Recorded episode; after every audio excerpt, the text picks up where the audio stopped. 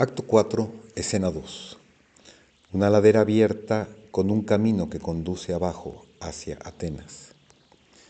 Puede ser la misma escena 1 del acto 1, a excepción de una antigua estatua de Hermes en el cruce de caminos. La cabeza y un brazo faltan y una cabina abandonada en la comida o la bebida del lado derecho. El árbol también, si es que es el mismo árbol, está ahora pelado y algunas ramas han sido arrancadas, al parecer por encender el fuego que se encuentra abajo. Toda la escena es gris y sombría, salvo un resplandor rojo parpadeante hacia abajo a la izquierda, como si fuese un incendio muy alejado. Arriba, desde la dirección de este resplandor, viene caminando un indescriptible hombrecillo empujando una carriola en la que está un bebé, dos jarras, un saco y unos extraños bultos. Dos niños sucios y descuidados están colgando a los lados y una mujer harapienta envuelta en un chal lo sigue un poco detrás, balanceándose. En el mismo momento, Porfirio y Gelas, encapuchados, entran desde la derecha de modo que ambas partes se encuentran en el centro del escenario. Porfirio, ¿a dónde vas, ciudadano? El hombre la carriola, apagado. No lo sé, por este camino. Porfirio, ¿por qué? ¿Qué pasó? El hombre, los sangrientos godos estarán en la ciudad por la noche. Dicen, todos serán degollados, dicen y algunas mujeres piensan que serán las primeras, dicen. Mejor salir, mientras la salida sea buena, pensé. No hay mucho que perder, así que aquí estamos. Gelas tapa a los niños cansados con su capa. Pobrecillos. Porfirio, viendo algo en el carrito. ¿Qué es esto? Se inclina hacia adelante rápidamente para recogerlo. El hombre hace un movimiento débil para detenerlo y luego se queda ahí tímidamente, demasiado cansado para enfrentar problemas. Porfirio, desenvolviendo un paquete. Grandes dioses, la Santa Madre en oro puro. Con horror, Atenea, el tesoro del templo. El hombre protestando débilmente. Señor, no me vea como si yo lo robé.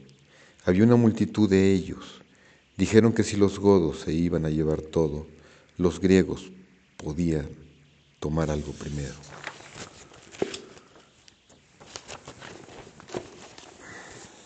Porfirio, saquearon el tesoro del templo. Los griegos hicieron eso. El hombre, bueno, sucedió algo así. En un momento estaban en la calle pidiendo por la defensa de la ciudad. Entonces alguien gritó, hay oro ahí. Y al minuto siguiente estaban como hormigas en el santuario y las cosas por todo el lugar. Yo solo tomé esto de la calle. Eso fue lo que hice. Pudo haber sido otro hombre el que la hiciera. Es lo que me digo yo. Porfirio, tan bajo cayó Atenas. Se quedó mirando la estatuilla en su mano con asombro y desconociendo, desconcierto mezclado en, su rostro, ya que no tiene ningún significado más. Entonces se da cuenta de la envoltura. ¿Y esto cómo? Es un papiro de la academia. El hombre, así es, estaban volando por la calle como hojas de haya, así que tomé uno para envolver la figura decentemente. Porfirio, no oyendo, lee en voz baja del fragmento. Y el extraño dijo, escuchen ahora. Durante un cierto periodo, Dios mismo guía a cada ser cósmico en su curso. Pero cuando al final de su tiempo asignado el círculo se cumple, se le deja ir y por su propia voluntad corre de regreso hacia el otro lado un ser vivo, dorado de inteligencia, regresando a él a quien le dio forma en el principio. El papel se cae de su mano.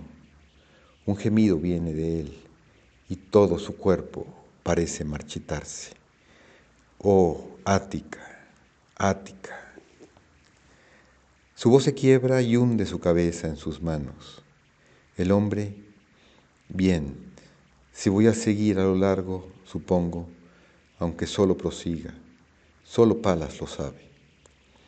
Toma la estatuilla, unta un poco de tierra con el dorso de su mano, la envuelve en el papiro y la coloca de nuevo en su carrito. Después mueve su cabeza hacia la mujer. Anda, vamos. Sin decir una palabra, ella se arrastra hacia arriba y se arrastra tras él, todavía, sin saber quién es con su manto. Gela se acerca a Porfirio, se arrodilla y toma su cabeza inclinada y la pone sobre su regazo. Él no se resiste. Gelas, querido, mi muy querido. Porfirio la sostiene sin levantar la cabeza y sin hablar. Y de pronto uno se da cuenta de que han caído en un eco de la actitud de Homero y de Gelas del acto 1,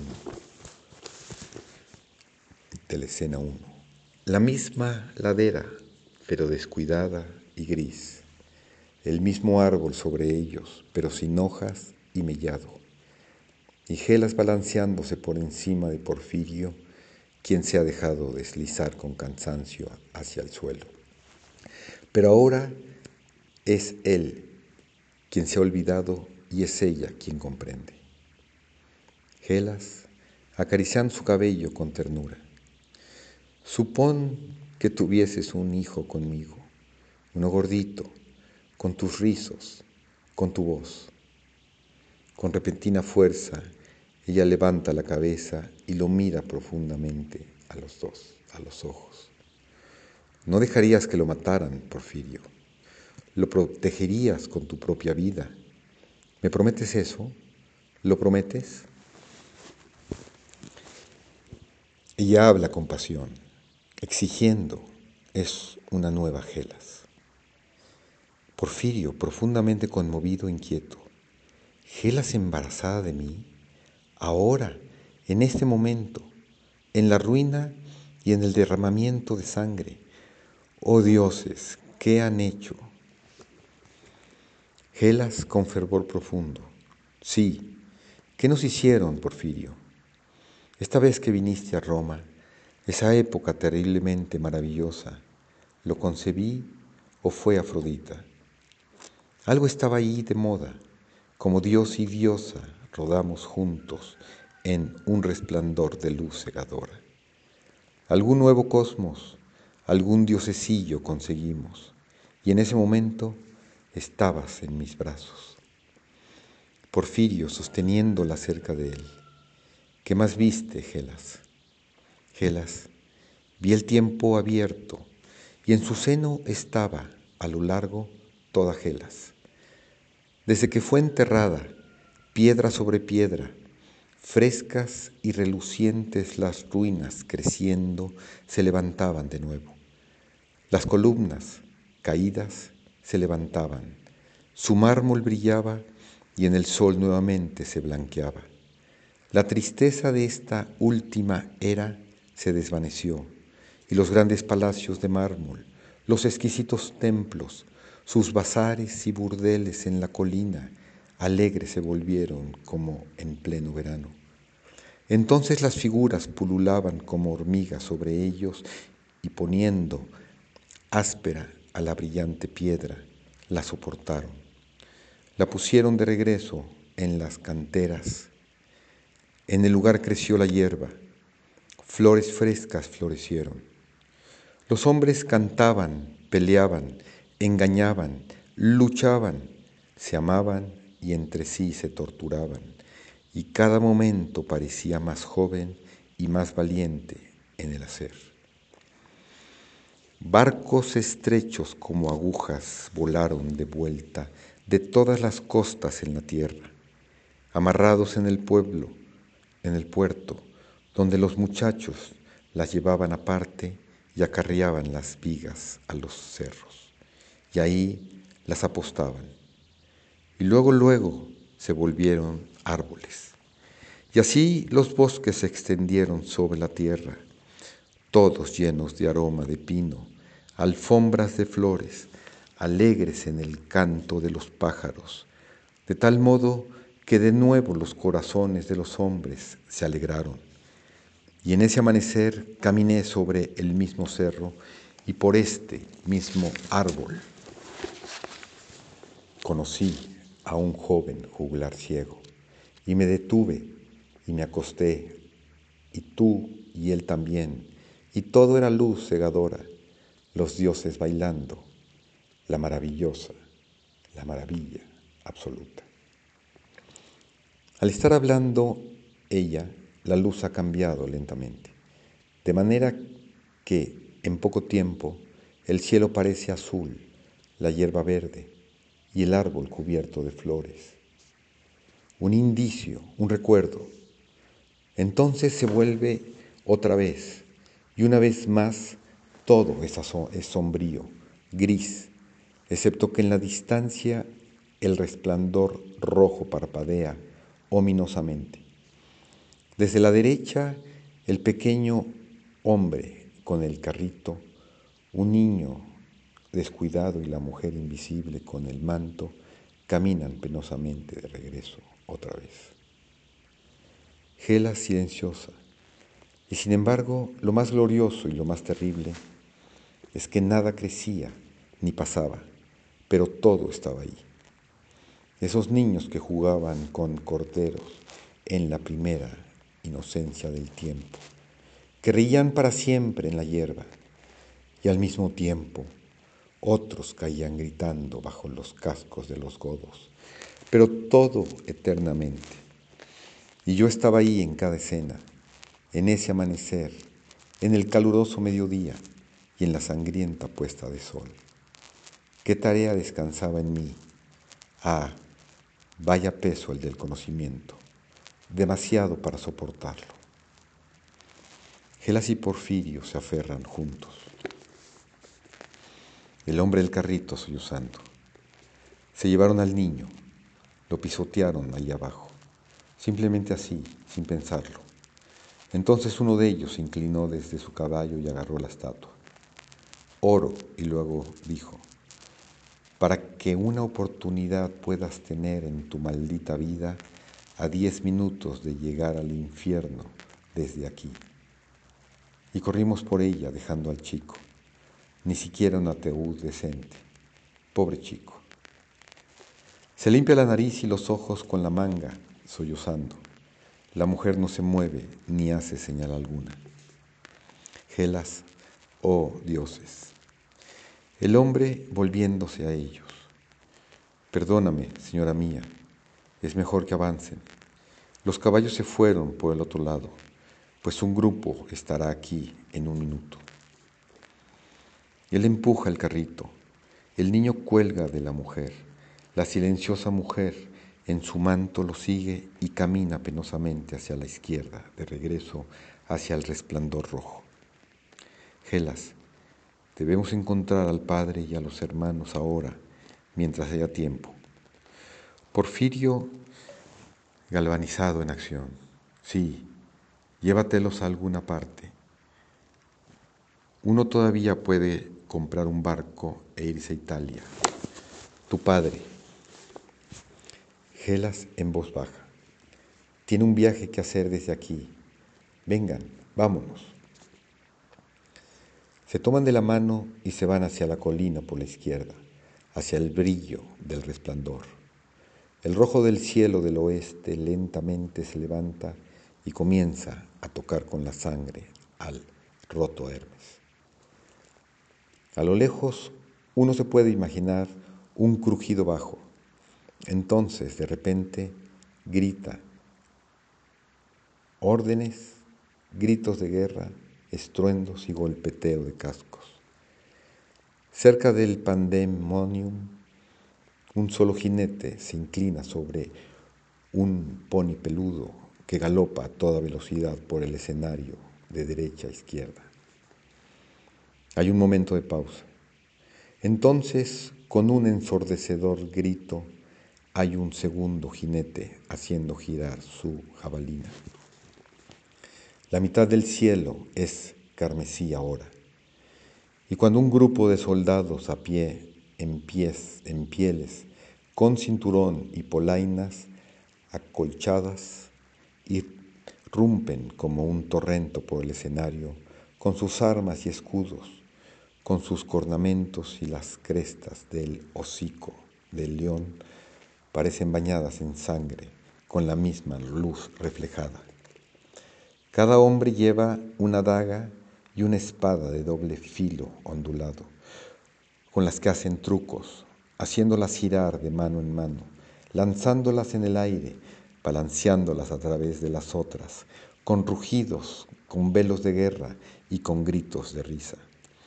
De los escudos de piel redondos, atados a cada antebrazo, las caras de animales sonríen. Hay una especie de orden por encima del estruendo y con un grito de respuesta, 16 hombres corren hacia adelante en formación de V, mientras que el resto hace un semicírculo en sentadillas detrás de ellos. Tres tambores de olla y dos flautas duras comienzan a seguir en, eh, en un ritmo excitantemente extraño y de repente, al unísono, el círculo de hombres comienza a gritar en dos notas crecientes, meciéndose al hacerlo. Yahum, Yahu, Yahai, Yahakum, Yahand, Yahal. A medida que se mecen hacia adelante, la segunda sílaba, en un extraño tono alto, parece disparar desde la parte superior de sus cabezas inclinadas con fuerza embriagadora. De repente los dieciséis hombres comienzan una danza feroz al mismo ritmo, balanceando la mitad derecha, pateando primero con un pie, luego con el otro, y en el mismo momento cortando el aire con sus espadas y golpeando con sus dagas. Entonces al unísono todos oscilan hacia adelante, patean, patean las espadas arriba y luego hacia adelante, clavando las dagas y con cada ritmo gritando con los demás. Yahoo, Yahoo Hak, Yahal, Yahukum, Yahamd, Yahal.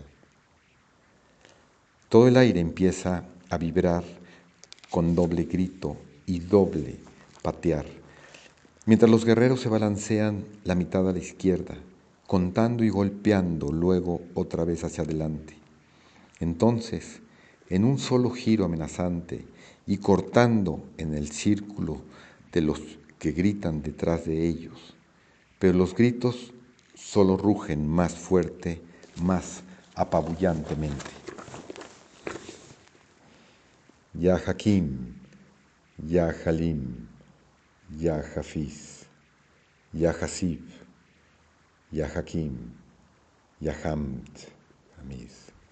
El ritmo parece más y más feroz. Los guerreros se balancean ahora a la derecha, ahora a la izquierda, ahora hacia atrás, ahora hacia adelante.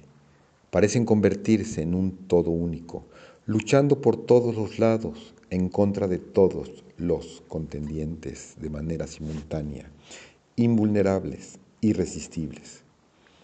Ahora toda la escena es de color rojo sangre.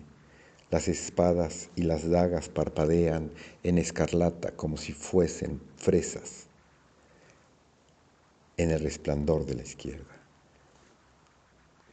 El pataleo, tamborileo y el gritar llegan a un crescendo, como si generaran un solo torbellino irresistible de violencia. Entonces, a una señal, los gritones saltan a sus pies y con un gran estruendo todos surgen juntos fuera del escenario, a la izquierda, hacia el resplandor de la Atenas en llamas. Cae el telón.